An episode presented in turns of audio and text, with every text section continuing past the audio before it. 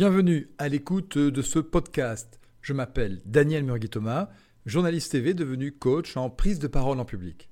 Aujourd'hui, j'ouvre mes archives avec cette interview de l'un de mes professeurs, Guy Auré, coach mental et créateur du neurocoaching, disparu en août 2020.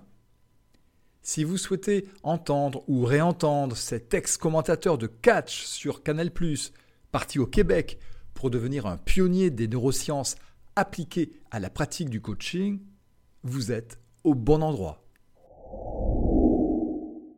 Guy Auré, vous êtes docteur en psychologie et anthropologue.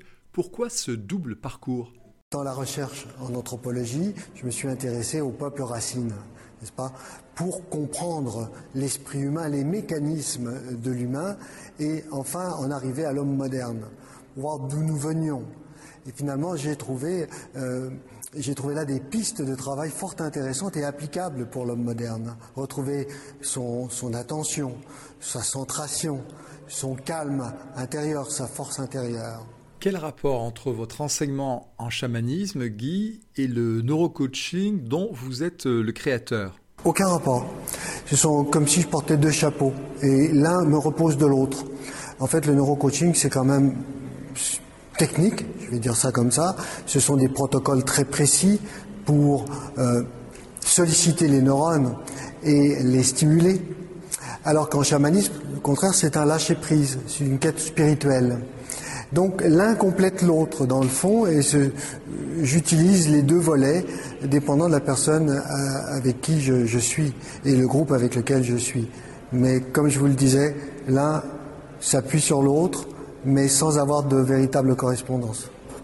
Selon vous, Guy, quelle est la première condition pour bien aborder une prise de parole en public? Alors c'est le lâcher prise évidemment qui, est la, première condition, c'est de ne pas avoir d'attente. Lorsque nous avons des attentes, nous stressons, euh, nous sommes sous tension. Alors que sans attente, en ayant simplement notre message à livrer, à ce moment-là, ça va, ça va couler de source. Et c'est à peu près euh, dans toutes les cultures où on va retrouver ce. Il n'y a pas de différence vraiment entre euh, l'Amérique, si vous voulez, et l'Europe. À propos de différence, euh, Guillauret, est-ce qu'il en existe une entre les publics français et américains? Oui, je pense qu'ils sont, ils sont plus expansifs et ils, utilisent quand même ce que nous appelons du renforcement positif. Alors les applaudissements, les encouragements sont plus présents effectivement en Amérique du Nord qu'on peut le trouver en France. C'est encore pire au Japon, si vous voulez, parce qu'au Japon, les Japonais ne s'exprimeront pas et après la conférence, ils applaudiront, mais seulement après, non pas pendant. Il, n'y aura aucun signe d'assentiment, qui est un peu déroutant pour l'occidental. Que vous inspire l'expression avoir un chat dans la gorge? Avoir un chat dans la gorge, on dit au Québec avoir le moton dans la gorge. Ce sont des gens qui, qui, ont de la difficulté à exprimer leurs émotions et leurs sentiments.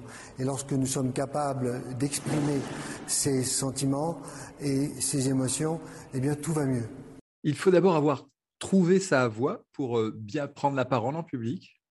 Oui, trouver sa voix, ça nous permet d'être dans notre axe. Et être dans notre axe, ça veut dire être centré. Et pour être centré, avoir trouvé son rayon de vie, son axe de vie, va nous permettre d'être cohérent, d'agir avec discernement et de pouvoir mieux gérer sa vie, si je peux utiliser le mot euh, gérer euh, en l'occurrence. Alors trouver, parler authentique, par exemple, va permettre d'avoir une conviction, d'avoir un pouvoir de conviction, éventuellement un charisme aussi lorsqu'on est euh, inspiré et qu'on est passionné par ce que nous faisons. Je m'adresse au neurocoach, Guillaume. Selon vous, quelles sont les principales peurs liées à la prise de parole en public? Les peurs qui proviennent des complexes qui sont développés à l'âge scolaire. On sait que dans la famille, on, développera, peu de complexes. Par contre, dès qu'on est en état de comparaison avec les autres, les complexes vont commencer à se construire. Donc on peut avoir un complexe d'établi avec lequel il faudra négocier plus tard et reprendre l'affirmation de soi, qui est une chose importante, et confiance surtout dans ses capacités. Alors, confiance dans ses capacités, c'est confiance dans euh, la capacité de s'exprimer, de communiquer. Et cette confiance-là, elle se construit dans l'action. Il faut le faire, il faut plonger. Et à un moment donné, on se rend compte que ce n'est pas plus difficile, et même inversement proportionnel au nombre de personnes euh, qui sont dans l'audience. Moins vous avez de personnes, et plus c'est difficile de parler, dans, le fond. Hein. un grand nombre de personnes va vous aider et va vous porter. Voilà, ainsi se termine cet entretien avec Guy.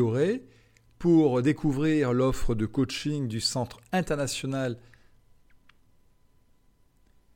voilà, ainsi se termine cet entretien avec Guy. Vous pouvez découvrir l'offre du Centre international de coaching qu'il a créé sur www.stressexpert-neurocoaching.com. Et pour connaître mes services comme coach en prise de parole en public, rendez-vous sur www.laboîteauximages.com.